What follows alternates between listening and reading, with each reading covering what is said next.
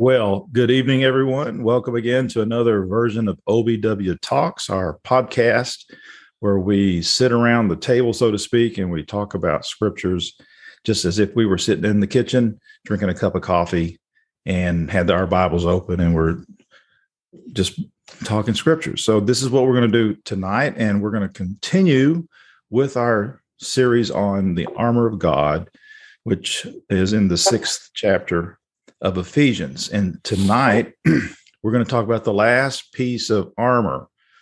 I don't know if we can really call it a piece of armor, but it's the last part of the uh, listing of things that we're to put on, to take, and to put on. And that is the sword of the Spirit, which is the Word of God. That's going to be our subject tonight. And then after this, we'll we'll get into the, the third phase of the discussion, which is to deal with the benefits of fighting with the armor of God and the way the Lord would have us to fight. Uh, so we're going to uh, talk about the sword of the Spirit, and to start us off, I'll let me let me just say some things about uh, swords in general, and especially about the swords that the Roman legions used. And I'll just take a minute to do that, and then we'll have Brother Mark lead us in prayer, and then Brother Joe will get us level set again, and and get us going, and then we will have our discussion. so let me just uh, set the stage with uh, a little bit of discussion on the sword that the Roman legions used in the days in which the apostles lived. It was called the gladiolus. Gladiolus, I'm pro- probably pronouncing that wrong.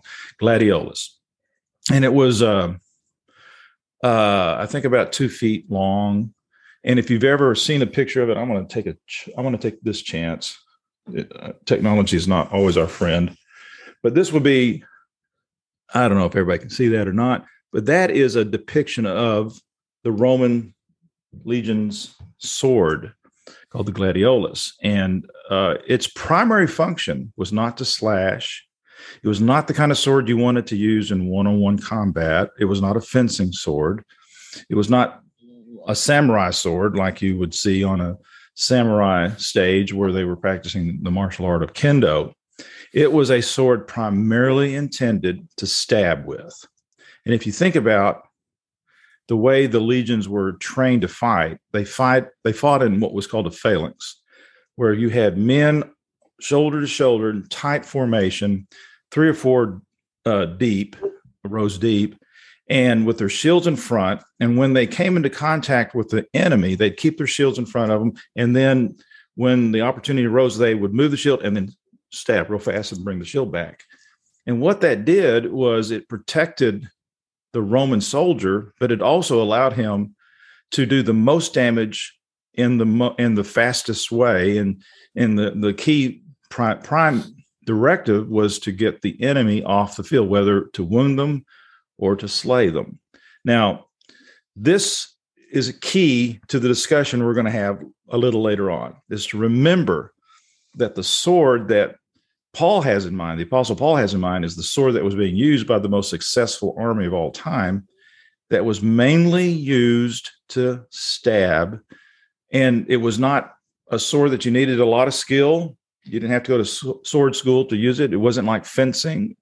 It wasn't uh, man it was one-on-one combat. This was a group of men bunched together with a sword and shield in front of them, and they were taking opportunity to stab. The ones who had the big swords that people loved to look at, that was the Germanic tribes. And those kind of swords, as impressive as they were, and, and certainly as they looked, they were so long that oftentimes it did not afford them the opportunity to inflict the kind of damage that was being inflicted on them by those Romans with the smaller sword. So let's keep this in mind as we go forward. The sword of the Spirit, which is the word of God. Just be thinking a little bit ahead now as we go to the Lord in prayer. We're going to ask Brother Mark now to lead us in prayer. Feel bow. Our Heavenly Father, we're thankful for uh, another opportunity to gather together and discuss thy word. Pray for thy guidance and leadership and the things that we say and um, how we say them. And we pray that it's just to thy praise, honor, and glory, and that it's edifying to those who may uh, watch it um, both live and watch it later. And Heavenly Father, continue to guide us together in thy word that uh, we would find strength and hope and consolation and those things that we read and understand that thou hast blessed us with. Forgive us of all of our many sins. In the name of Jesus Christ, we pray. Amen. Amen. Now, with that said, Brother Joe, show us the way. Let's start by reading the verse, Ephesians chapter 6, verse 17. And take the helmet of salvation and the sword of the Spirit, which is the Word of God. The sword of the Spirit would suggest the sword supplied by the Spirit. Yeah. This is the only offensive weapon and the list of weapons Paul has identified in this lesson. This gladius, uh, the Roman sword, as Mike has described it, was probably around two feet long. Paul didn't say take the sword of the Spirit plus, plus, plus. He said take the sword of the Spirit. Believers today probably as much or more than at any time in the history of Christianity, need to relearn that lesson. It's not the sword plus, it's the sword. An everyday believer with a reliable Bible has what he needs to, to defend himself and to maintain clarity and focus in his faith. I want to use uh, a couple of examples from Jesus himself to illustrate. I think it, it goes a long way to, to fulfill Paul's and Paul's use of, of the sword in the way Mike described it, and the actual Roman use of that sword. It wasn't for an extended sword to sword slashing kind of battle. It was to quickly open the shield, stab draw it back, and close the shield. When we encounter someone who believes differently, what's our typical strategy? Flood the person with mm. 500 scriptures all Guilty. at once, but don't do anything to explain those scriptures when you throw them out. Just, just destroy them with scripture every way you can. Well, let's see what Jesus did. In both Matthew chapter 4 and Luke chapter 4, Jesus is facing the wilderness temptation. Satan comes to him with various temptations to entice him away from his assignment from the Father. What does Jesus do? He does the same thing with every temptation. He begins his reply with three words It is written. He mm-hmm. quotes one verse from the Old Testament and one or two sentences to make the point. And Satan knows he has been defeated and nailed on that temptation. And so he goes on to the next one. Let's go to another lesson Jesus and the Sadducees. You'll find this lesson in Matthew 22, Mark 12, and Luke 20. The Sadducees told Jesus a story. It was to tempt him, it was to trap him. I'm sure they had used this story many, many times and, and totally confused those Jews who believed in life after death and the resurrection, which the Sadducees did not. When they tell the story and ask the question in the resurrection, whose wife will this woman be?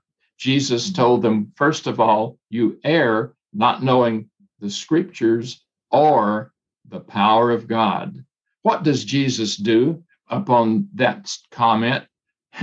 he does the same thing he did in the tempt- temptation in the wilderness. He quotes one scripture from Exodus chapter 3, verse 6, when Moses said, who will I tell these people sent me? I, I don't know you. He had been educated in the gods of Egypt, but he didn't know and wasn't familiar with the God of Israel. God said, Tell them I am has sent you, for I am the God of your father, of Abraham, of Isaac, and of Jacob. Jesus, number one, affirms his knowledge of the accurate pre- preservation of Scripture by what he does here. He builds his entire argument on the present tense of the verbs. God didn't say, I was the God of Abraham, Isaac, Jacob, and your father. I am the God. That means Abraham, Isaac, and Jacob, who have been dead for over 1500 years well not not over two 300 years at least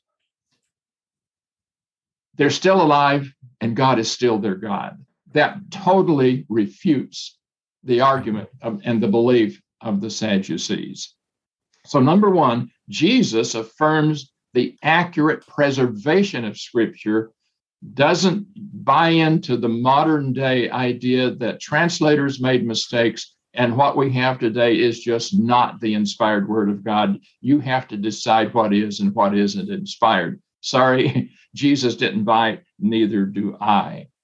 Mm. In John chapter 10, verse 35, Jesus again quoted scripture and said, And the scripture cannot be broken. Mm. Cannot be.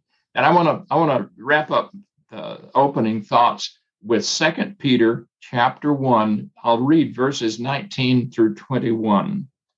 We have also a more sure word of prophecy, wherein notice the, the, the comparison or contrast, a more sure word of prophecy. I'm going to ask the question, I'll answer it momentarily. More sure than what?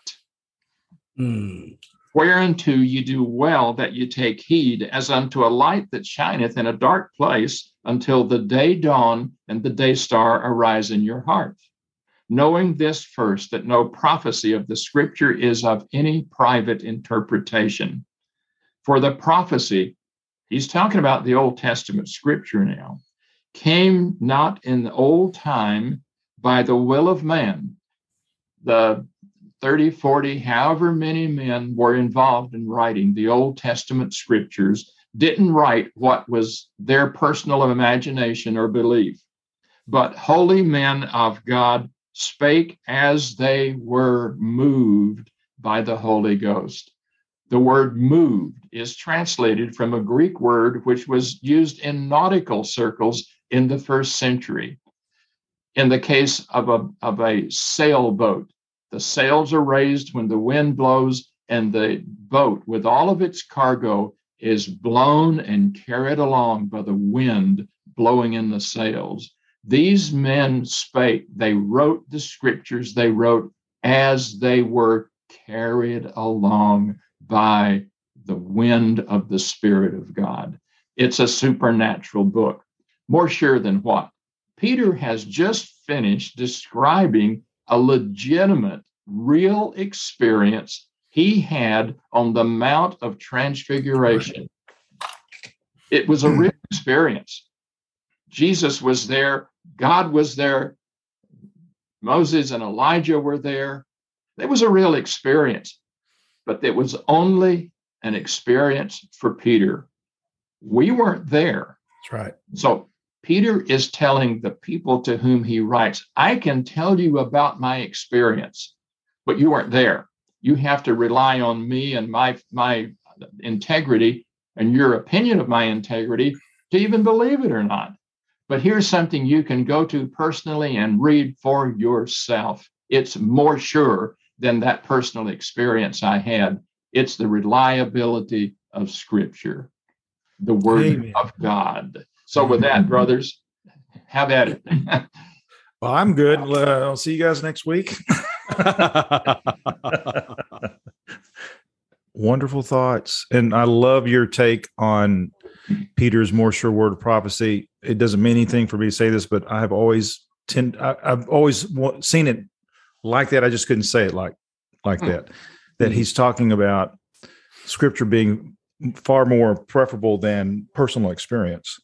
Yes. And not to say that Peter's experience wasn't actual and, and that it wasn't real and that he that he didn't say the truth about it, but even that pales by comparison to the skillful use of the word of God. And, and I know Um, sorry, go ahead. Go, Did somebody say something? go, Well, oh. I just know that in saying the sword of the spirit, there's something meant specifically about that. And I and I like what you said. It's it's the the spirit is the giver. It's the sword that that we have from the spirit. But then he qualifies it further by saying the word of God. Now, I want to ask the peanut gallery. What does he mean by the word of God? And how does that relate? How, how does that add to our understanding of what he meant by sword of the spirit? as it is written. The scriptures. So You know- he's saying he's saying is he just saying the Bible is the is the sword, or is he saying something more than just that? I don't know if you want me to say, I don't know what you want me to say. So So I'm, say what you want me to think you say. Uh, I'm hijacking. I'm going to hijack it. Okay, good. Okay, thanks. Are you the uh are you our Huckleberry? I'm your Huckleberry. Okay, good. Okay. Hawk holiday.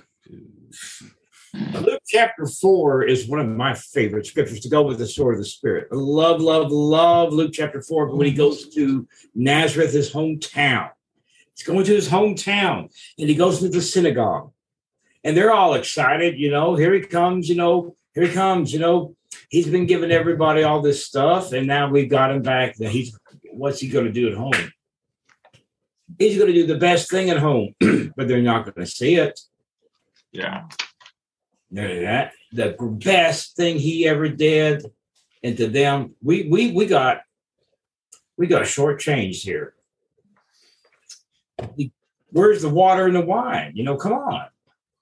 He goes in there. He's sitting there.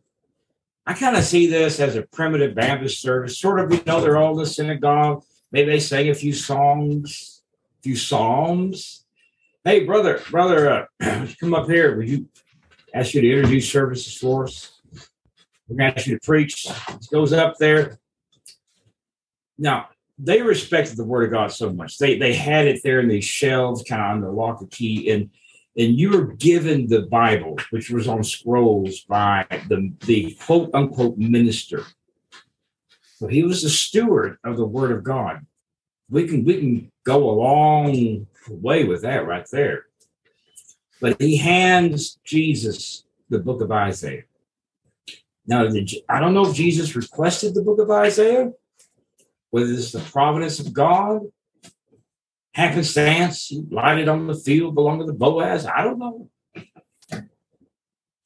But I want you, know, I love this. I, I, I want you to notice in in, ver, in Luke chapter four, and I'm going to read it to you in verse 17 and there was delivered unto him the book of the prophet Isaiah.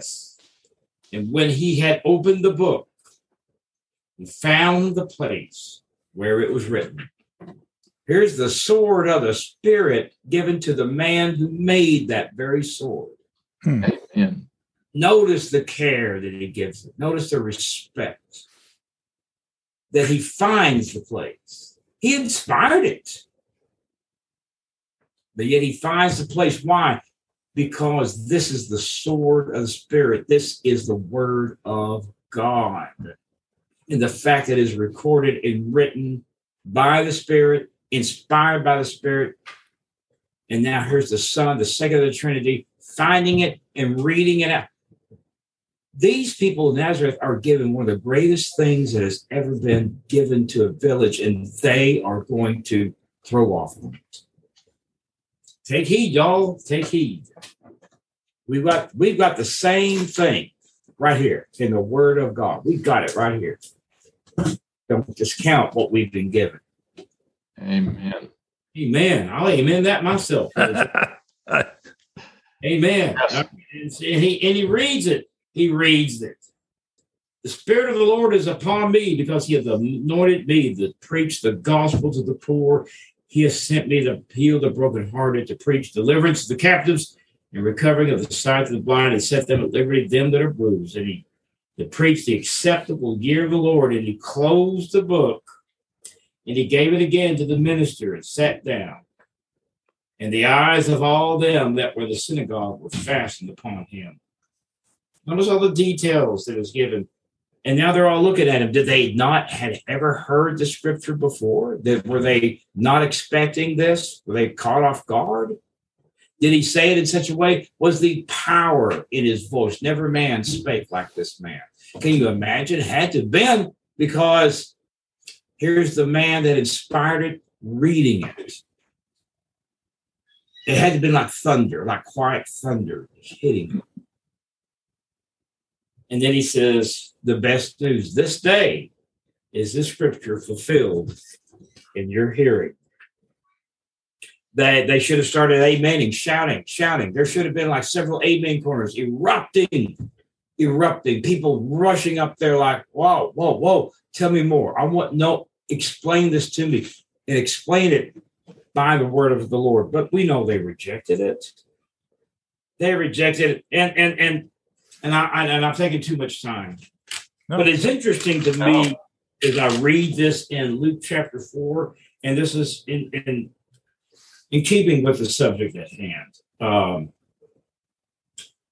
this day is the scripture fulfilled in your in your ears. That should have just that should have been enough. That should have been end of it. He should not have had to say more except to explain what he just said. But no, you know, he he they they said, "Is this is this Joseph's son? Is not this Joseph's son?" No, it's Jehovah's son. It's the son of God. But then he so he he goes away from the scriptures and he quotes a common proverb. This is not in the scripture. You will surely say unto me, this proverb, physician, heal thyself. That's not in the scripture, right? I don't think that's in the Bible. It's a common proverb. And then and then he knows their hearts. He says, Whatsoever we have heard done in Capernaum, do thou here in thy country. Words, You gave them the show, you gave them, you know, the big event, and you're just reading a scripture and saying it's fulfilled. Like we don't know what to think about that. Come on, physician, heal thyself, which had been a common proverb. And then, and then he says, and then he comes up and he matches them with his own proverb. He coins a proverb on the spot. Mhm. He says, Verily I say unto you, no prophet is accepted in his own country. I don't think that's ever been said before. That's not, he did not say this is a common proverb. He came up with this. That's tough. That's tough. They should have been ashamed. I'm ashamed. It's almost like I was there. And he and, and then he goes on and then he, he says, All right, y'all, you, I'm going to give you more of what you don't want. Here's some more scriptures for you. Remember the widow? Remember, you know, the widow in Elijah's day? What about what what what, what about that? What you remember Naaman the Syrian? Y'all want y'all want miracles? Remember all that? And it wasn't done in Israel. All right. Take this, y'all. Here's the sword of the Spirit. Use this is how we are to use the sword of the Spirit. Now, we're not Christ, but there's nothing else better. If he had something better, he would have given it right here in Nazareth. He had the best. He, he did. Great point, Dave. Y'all go ahead. I'm I'm ready. Y'all run with that. If y'all are Oh, that's a great, great point. I mean, piggybacking on on that and what Brother Joe said when he referenced the um a couple of the places where Jesus said, as it is written, it made me jump on here and look because the the apostle paul especially in the book of romans uses as is as it is written in such a way to defeat the argument and answer the questions before they're asked right, Right. so just to give you a couple uh he says in uh 1 and 17 of romans as it is written the just shall live by faith. That's from habakkuk right? Yep. 3 and 10 is a big one. So this shuts down the argument of the spark of life the ember of good the ability for us to do anything when it comes to our eternal salvation as it is written there is none righteous no, not one. Um, then he he continues on and he says in Romans 9 and 13, as it is written, Jacob have I loved, but Esau have I hated. Each one of these that the apostle Paul uses, and there's more that are there, but each one of these that the apostle Paul uses is a direct um, I don't know the words I'm trying to find. Let's just say that it it would immediately shut down any argument, any battle, and any question that someone might say. You know, in, a, in the ninth chapter, a little bit further down, he says, "What shall we say with regard to Pharaoh? Is is there unrighteousness with God? You know, God forbid. God raised Pharaoh up to show His power among the nations and to show His power in His nation of Israel."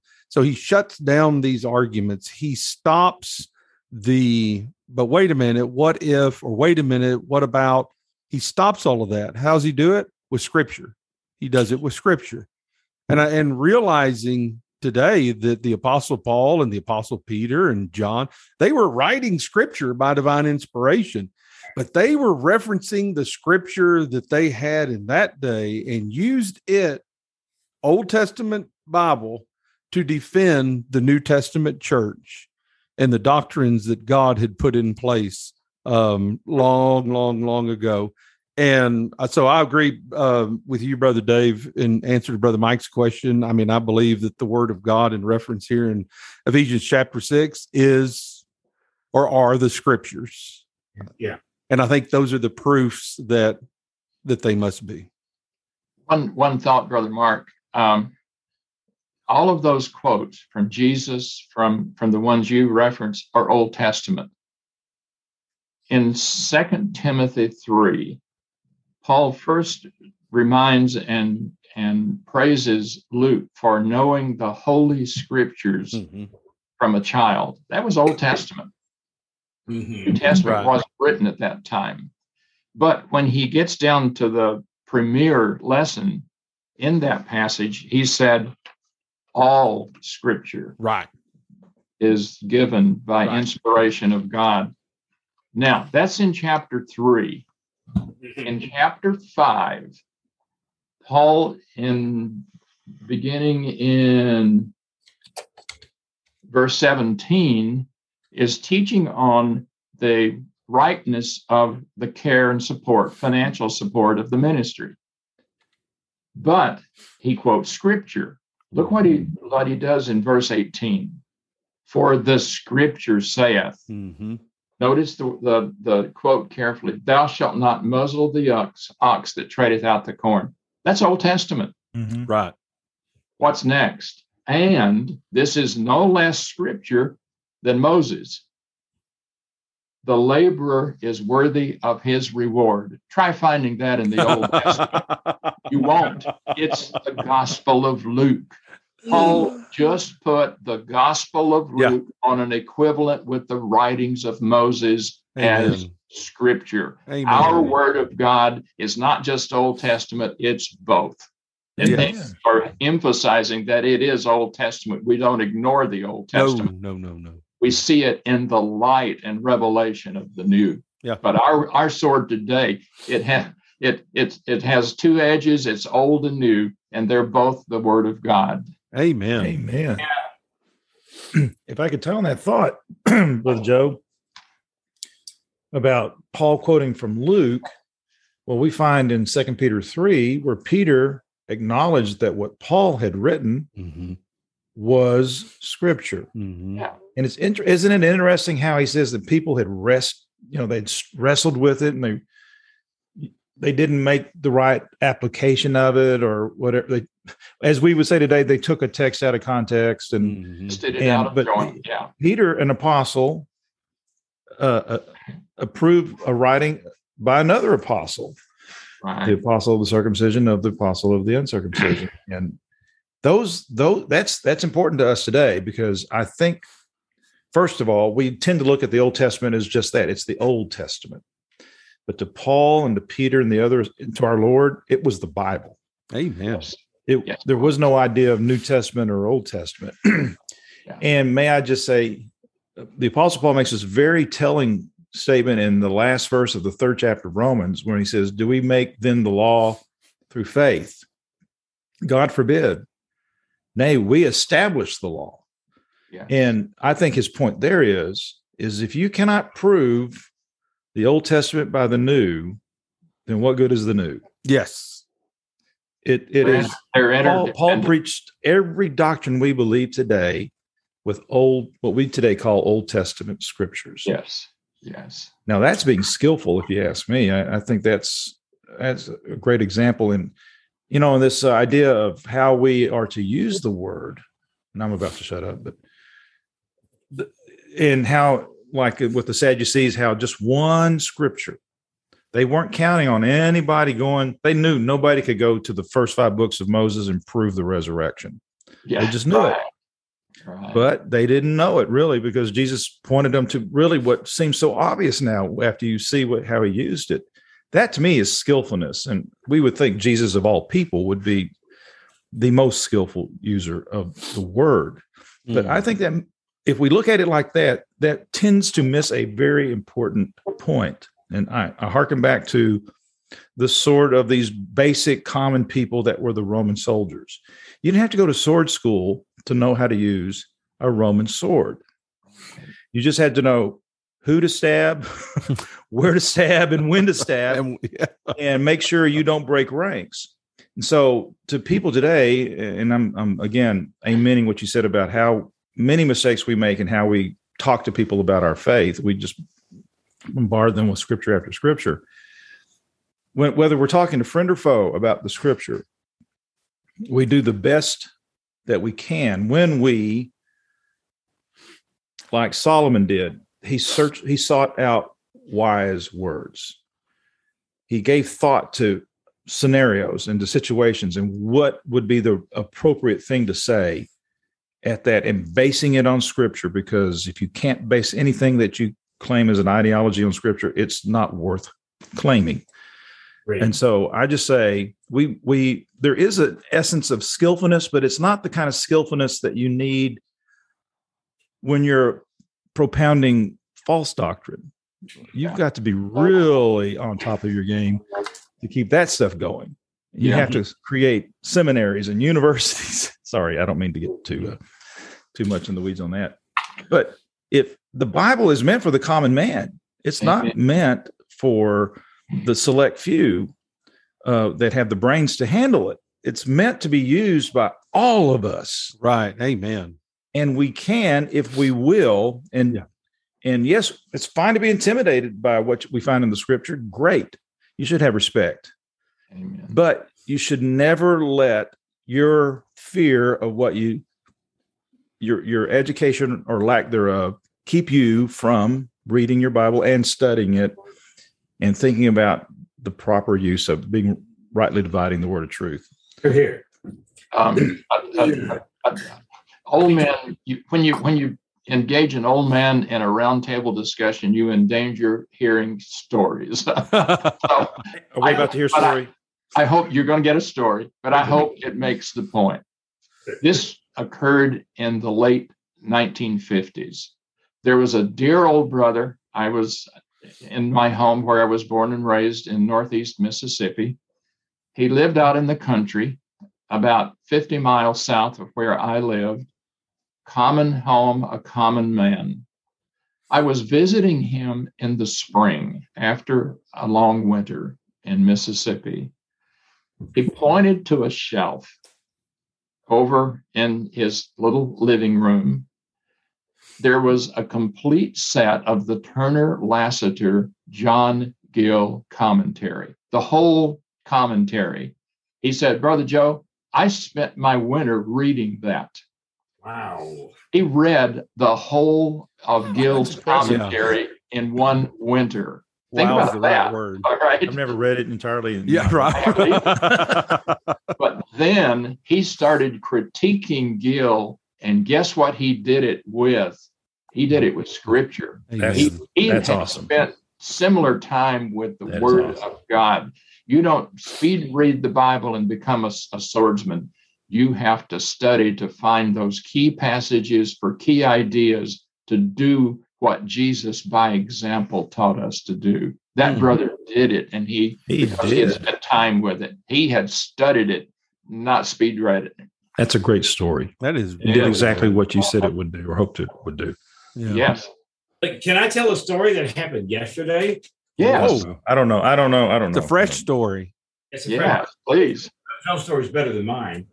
Brother Joe's story, you know, great man.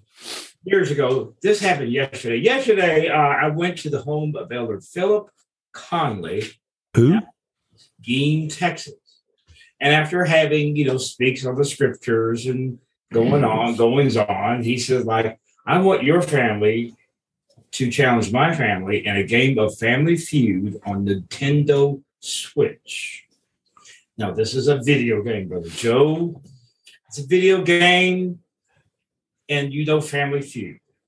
What does this have to do with the scriptures? Just, just bear with me.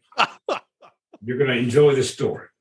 And so, brother Philip Conley has the most trivial mind of any man I've ever met in my life. Which You mean a mind for trivia? Ex- Exactly. Yes. Yes. And you know, I'm like, so it's so like, man, you know, we're we're we're toast. We're gonna lose. We're gonna lose because he's gonna he's gonna beat us. This guy knows he's he's got it all, you know. And so like we're playing, and I'm like, I gotta be clicking on the draw, you know. So you got this controller, you you know, you butt buzz in, you know. And I kept I kept beating Philip on the draw. I kept I was like quicker on him, and I was like coming in with the answers. And then like on on like uh, on like the one on ones, I was like beating him, beating him, and he just finally just threw this controller on the couch. He says, "This controller's messed up." He's mad. Oh, he's so mad. Mad because Dave beat him. Mad because he didn't win. But the thing is, is that he, he wasn't using it correctly. He should have turned it the other way. He was wrong thing. He was not rightly dividing the console Yeah. of truth. Is that what you're saying? That's that's what he's saying. Oh my. Oh my. That's what I'm saying. All right. Okay. So what a switch. okay, Oh, oh. it was what a Nintendo Switch. Nintendo. Thing you forgot. if you don't trust what you're working with, then you're not going to trust what you're going to get out of it. now that's a great point right Yeah. there. Amen. That's a great point. Yes. Okay. Or give you that. if you know, what you got is faulty, well, then you still can't trust what you say. All right. And so the thing is, is that we need to understand that what we have in the sword of the Spirit, the Holy Scriptures, the Word of the Lord, is without error. Amen. Exactly what we need to know, and it is everything we need to know. It is a thorough furnisher and all that stuff that he says. It is the Word of God. It is the King James Version of the Bible, in my opinion, is Yes. the best translation in English that we have, and we can trust it. Okay, but As as if God did beseech you by us. Yeah, That's from scripture. yeah, And that was a, a writer of scripture writing that point. yeah. Amen. Yes, sir. Yes. Amen. But know how to use it. Don't Yeah. don't be like Brother Phil and trust his own mind. I I know all these answers. Well, it's not working for you because you're not using it. You're not working it Yeah. right. Don't trust in yourself. Trust in this. But right as Mike said, he stole my thunder. But amen. Rightly divide the word of truth. And that and that does not mean separate fact from fiction or truth from error. By the way, that rightly No, it dividing. Amen, Mark. That that means to to uh, put forth in a truthful manner without perversion or distortion. So says Muntz. Right. That was great. And I know that there's sometimes that somebody might think, well, that's to you know that means to throw out the chaff and keep the good. No, There is no chaff. there's in no the chaff Bible. in the God in God's Okay. word. right? Hello. So, and that's and and uh, that's a great point, brother David. If you have it, and you have so you have the King James James Bible, or I have the King James Bible, and I've read the King James Bible, but I use it incorrectly, which would mean I would be th- saying, "Well, the Bible says this" when it really doesn't. Then mm-hmm. it's it's it's useless. It's useless. It's a worthless effort if it's not being used right. Amen. So brother Mike, can I? I've got a short story. So I'm going to classify myself in the same age bracket as brother Joe and brother Dave. I'm going to tell a story. I'm the youngest guy tonight. Is that what you're saying? You're you got to tell a story because, well, anyway, I I had a I had a really good friend I used to work with, and very he was a he was a wonderful man, wonderful family. He was a deacon in his church. He and I would spend our lunches talking Bible. We he was not primitive Baptist. That's okay.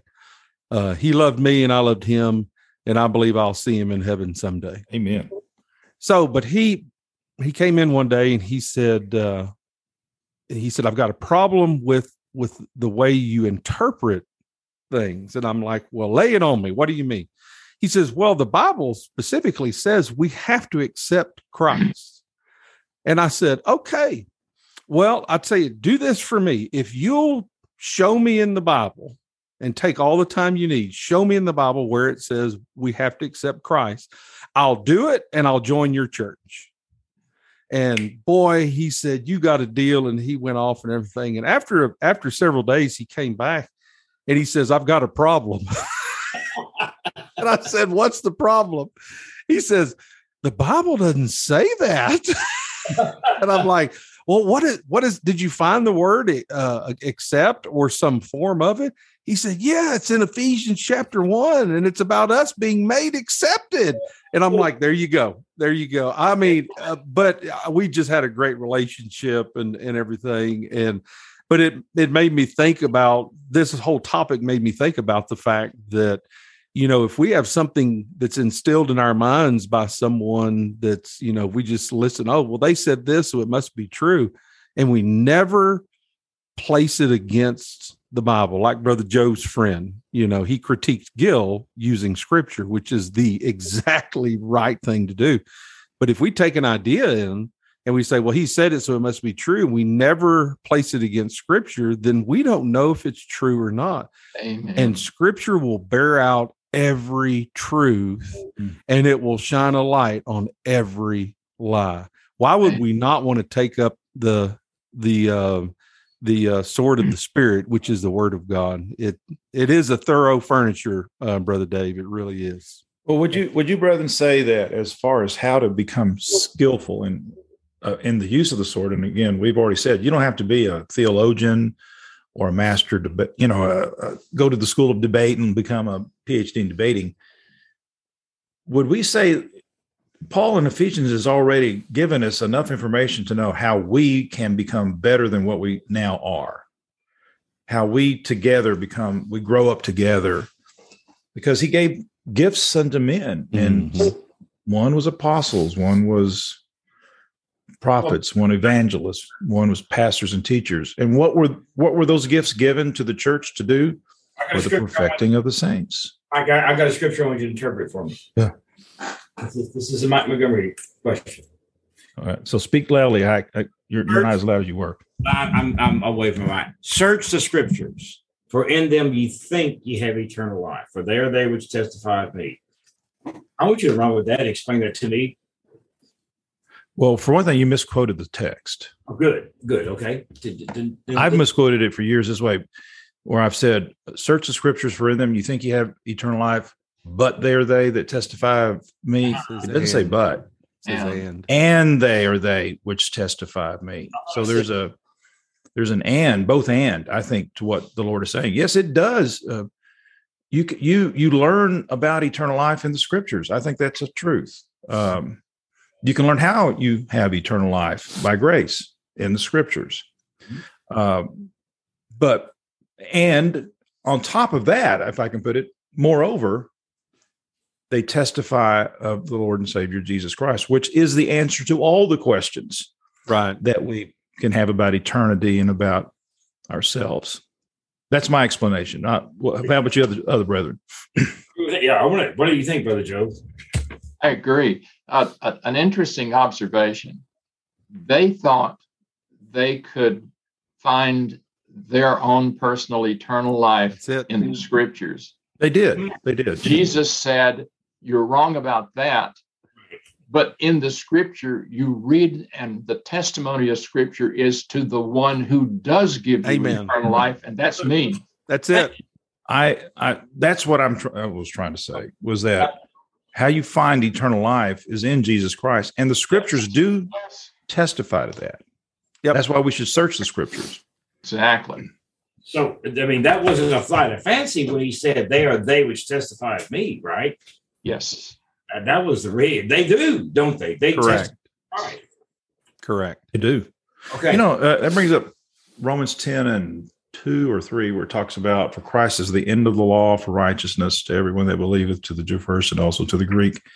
And the and the understanding we should have of the word end, E and D, um, I think it ties back to the text you brought to us, Dave, is that they are they which testify of me.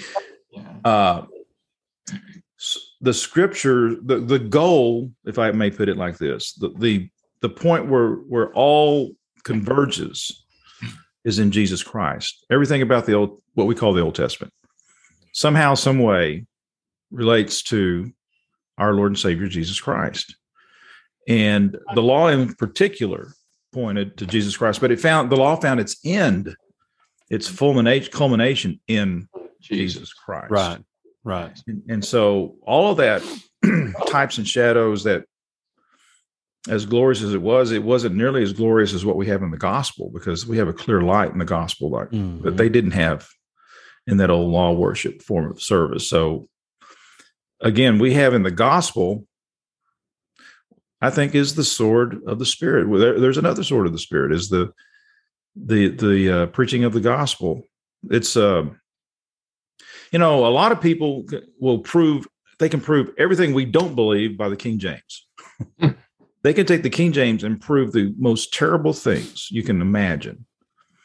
Uh, and they're using the same Bible that we use. I remember Dave what Dad said about when he and Mom were studying with that other group, uh, and their pastor came and he said later, he says, "Honey, they use the same King James that we're using. How do I know which is right, you or them? You know." Mhm. Well, Mom told him to go talk to uh, Elder Sam Knight. Some of you know may know who I'm talking about. And he said he would, and he did. And he spent three hours on Brother Knight's front porch.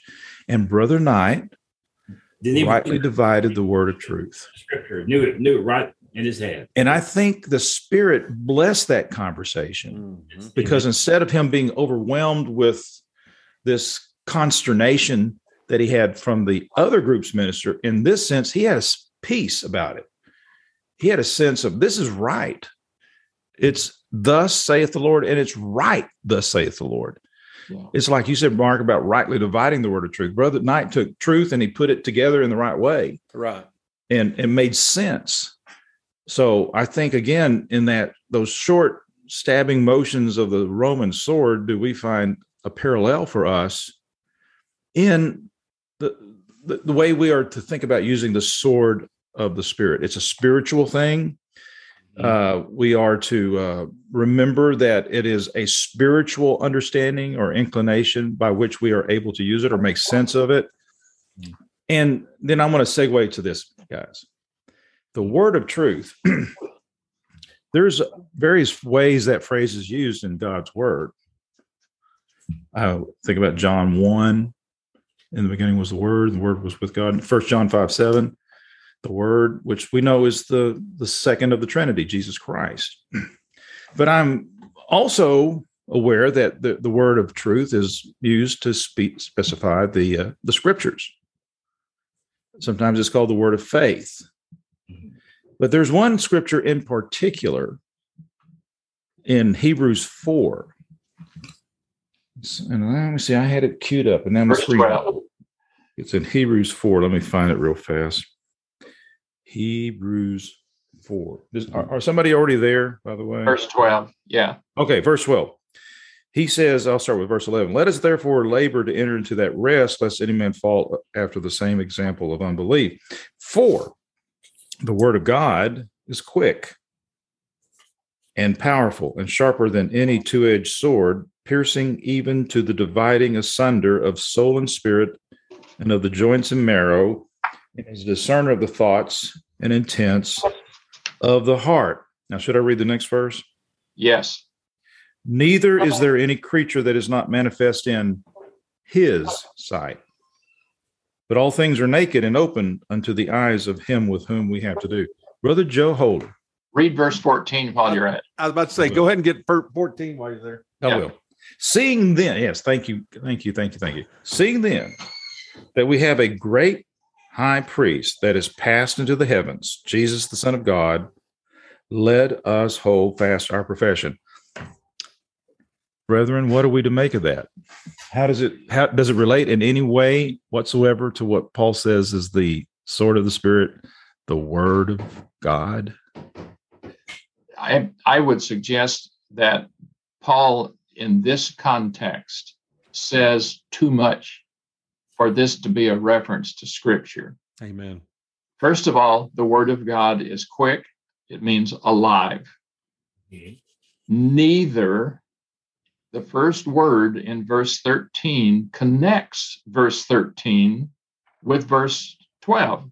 The thought continues. Verse 12 is not an isolated standalone. It's it appears in a context. And you you rightly emphasize neither is there any creature that is not manifest in not its sight, his, His. sight. So the word of the word of God here is his. It's, It it's is. It, his points back to word of God. That's right. And verse 14 goes on to say, His sight, the word of God, is our high priest, Jesus, the Son of God. This says way too much to refer to scripture. Okay, so I think we're all Take it in context. we're very much agreed on that, right? I mean that that's not talking about the scriptures No, or even the preaching of the gospel. It's talking about Jesus himself. it's talking about the author of scripture and the subject of scripture. But would we not also agree that there are some uh, sword language in that 12th verse? Oh, yes. So, is there anything to make of a comparison between the sword of the spirit, which is the word of God, and this word of God that's mentioned in Hebrews 4:12? Um, back to Dave's scripture search the scriptures, they are they which testify of me. The Jews thought they were getting something out of scripture that scripture was witnessing, but what they needed to get was not in scripture, but in he whom scripture bore witness to, Jesus. Jesus is the sharp word of God. Everything in this whole context describes him. He is witnessed in scripture. That's why we have the clarity of truth in scripture that we have. It talks about him. I love that. Um, God told, example, the, the, one of the first passages I referenced, Jesus with the Sadducees, he quoted from Exodus 3. God told Moses, Tell them, I am sent you, for I am that I am. Mm. How many times in John's gospel did Jesus refer to himself with the same two words? Mm. Before Abraham was, before Mhm. Abraham came to exist, I am. Yes. Not that I was or I will be. I am. Right. Right. Yes, exactly. So there's a correlation, but it's a testimony of him. He is, scripture is not God. Scripture is not Jesus. It bears witness to him. And so if it bears witness to the true character of him, then we can accept scripture as the, the use that Paul gives it in Ephesians 6. But we see the captain of our salvation and the captain of our army in Hebrews 4:12. Mm. It- it not only has he given us a sword, he is our sword. Yeah, okay, that's Yes, where I was. there you go. That's where I was- It'll- like like Genesis 15. Fear not, Abraham, I am thy shield and thy exceeding great reward. Yes. Yes. Yes. He didn't say I gave you a shield, he said I am Right. shield. Jesus is the sword. Mm. and scripture bears witness of him and that witness is the sword of the spirit which is the word of god Amen. in he in, in ephesians 6 Hey, uh, what do you Very well have to stated. say? Uh, I just say ditto. I mean, I, I I can't I can't say anything more than what Brother Joe said. It was just very well put. Here, here, here, here. Here, here. Can I just uh, bring up one little thing before we? Uh, I know it's running out of time. no, we got a few more minutes. When I read it, you know, when I read about the Mount of Transfiguration, my favorite part is when Peter got his, you know, you know what, kicked by the Lord. That's my favorite part. That's my favorite. I want to get, I want to get to it because because I get to that when you know they you know, the bright light, and then they looked and they saw no man save Jesus only. I mean, what a thing! And that's what we should always see in the scriptures is Jesus only. But then when Peter talks about it, Peter's going to write about it. He talks about the holy mount, you know, and was it Second Peter chapter one? And he doesn't talk about getting in trouble. He didn't talk about his little food paw there. No. He did. He did have a faux pas on the mountain. Yeah. Yes. Yes. Well, well. See, here's the thing: is um, the scriptures are a thorough furnisher. You know, I love when Paul talks about in Act chapter twenty. Uh, he, he mentions Christ saying, uh, "Is more blessed to give than to receive. More blessed to give than to receive." What gospel is that recorded in? None. None. None. But he must have said it right. Well, Yeah. not everything Christ said was recorded. That's what John said. If if Yeah. everything that he said and did was recorded, the world would not be able to contain the books. Mhm. Even Mhm. stuff that's not recorded in the four gospels is what we need is recorded somewhere. Right. So, thorough furnisher. Yes, I. Yes. That's right. That's right. But not much. I mean, Paul found one. That's what we needed. but- Yeah, And we need that one. That's good. we need that one. All right, then we come over here to Peter, like, I- I'm going to not talk about what I said. No, Mhm. here's a little minute. It's a check and balance. He says, but for all you Dave Montgomerys out there who want to go to the National Enquirer, let, let, I want, I want to, here's what's really important. It's not what happened on the Mount of Transfiguration. That's not, that was glorious, but we, what did he say? What did he say? We have a more Sure. Sure. heard a prophecy, and, and and he said that prophecy came of not in old time by the will of man, but holy men, not holy men of old, which is commonly misquoted. Holy men of God spake as they were moved by the Holy Ghost. Now, brother Joe, am I right in thinking that that that more sure word of prophecy is the scriptures? Amen. Mhm. Yeah. Yes, sir. And I would I would qualify it with old and new. He's talking about the old, but the new was given in the same way. Yes. Yeah. That's right. Amen. Yes. And Peter, actually, Dave, in that context, Peter is our witness.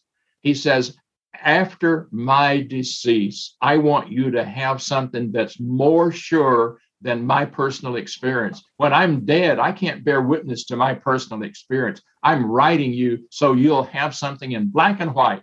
When I'm dead, you can still read it and rely on it. That's good. That puts us good. right in touch with Scripture. That's good. Thank you, gosh, that man. Yeah. Okay, so let's begin to wrap this up because we're close to the end of the hour. Short hour. Thank you, So- Lord. Always is. So we, we're we're in that sixth chapter of Ephesians. We're, we've been talking about at the beginning who it is we're fighting against and why we're fighting against him, and then we get into uh, how we're supposed to fight against him, and, and now we've gotten to the last thing. All we've talked about is the armor of God, but I think you can make a case that the the the, the sword of the spirit is equally as much armor as it is weapon Yes. Sure. we're, we're to use that in our warfare together with one another in our fighting against our enemy. So uh, let's put this in perspective, or one of you, or all of you, put it in perspective.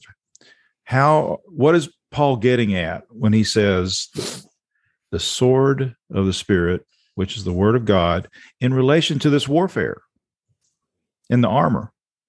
Um, I don't have a I don't have anything I want you to say. I just want to hear what you have to say. Well, first of all, at no point in Paul's description of the armor and its use is anything more important than when we pick up the sword, is to go back to the beginning when he said, We wrestle not against flesh and blood, but against principalities, powers, and so on. Don't pick up the sword and stab each other Yes. with the word of God. Don't club each other black and blue and bloody with the scriptures with with an overbearing brutal attitude this is for the enemy let me give you an example i quote i quoted and referenced both jesus with the temptation in the wilderness and with the sadducees one verse one sentence bing it's done but when we go to, for example, the day of Pentecost in Acts chapter 2, some people are touched in their heart and they ask the apostles, What does this mean? What are we supposed to do? Peter doesn't quote one scripture, give them one sentence, and stab and walk off and say, If you don't get it now, you're not going to get it, and leave them. He gently leads them through multiple scriptures from the Old Testament and says they're all fulfilled in Jesus. Mm. He teaches gently. Yeah. And he uses multiple scriptures and he takes his time and preaches a sermon. That's why we're called to preach the gospel. Yes. But don't preach it with a club in your hand. Yes. Amen. Keep the sword ready for the enemy. Don't use it on your brothers and sisters. Now, that's one thought. There are a lot of others there. I'll, I'll leave the rest for you guys. Amen. Amen. What what would it be like to say to describe this will be the last one. Someone who did a good job in taking the whole armor of God and was wearing it, but did not take the sword of the spirit. What is what is a soldier that's fully armored without the sword? What do you think? Very good. He'll eventually lose the battle. He'll be pushed out of position. Hmm. I don't. I agree. I, You can't I don't- win any battle only in defense.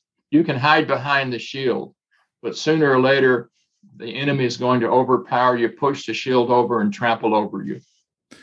So You as a point, as a you point, then we have no alternative, right? We we Yeah. have to take the sword of the spirit, Um, Yes, must be. Yeah. no matter how weak and and low in thought you may be. You have no choice. Yes. you must Amen. take the sword of the spirit. Amen.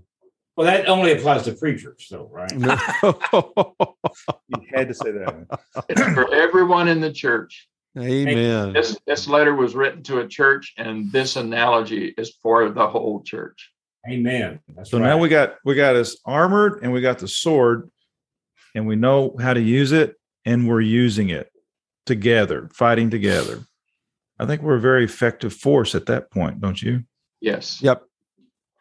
So now, next time, we'll talk. Start talking about God willing, the the good that comes from it, what what it helps accomplish, and it, it kind of surprises me when I read some of those verses. I'm I'm thinking what, and it's, but you have to put yourself in the right frame of mind, the one that the Apostle Paul was in, Yes. Yes. to see why what he said is so crucially important to us today. Yes. And we hope to get into that next week when we talk about Sure. why we fight. yes. So, with that, ins- uh, commend you, four brethren. You did a fantastic job. Thanks for putting up with me, and thanks for helping me. I really feel like I got help tonight. Thank Me you, thank you, Me thank you. Thank you, brothers. And we will close now with prayer. Uh, Brother Dave, would you do the honors, please? Heavenly Father, thank you so much for tonight. This has been a wonderful time for me. We trust for all. Lord, you just keep teaching us. We thank you. We hope that we would have the spirit of learning and to keep uh, learning and understanding and applying. We pray you bless uh, the church and bless all our members, that we would learn the use of the sword of spirit better and bless us, dear Father, to keep going uh, as in this world. Thank you for all your tender mercies and your blessings. We ask it all in Jesus' name and amen. Amen. Amen. And with that, we will say goodbye. Say goodbye, everybody, and we'll Bye. see you next week. Bye. Goodbye, everybody.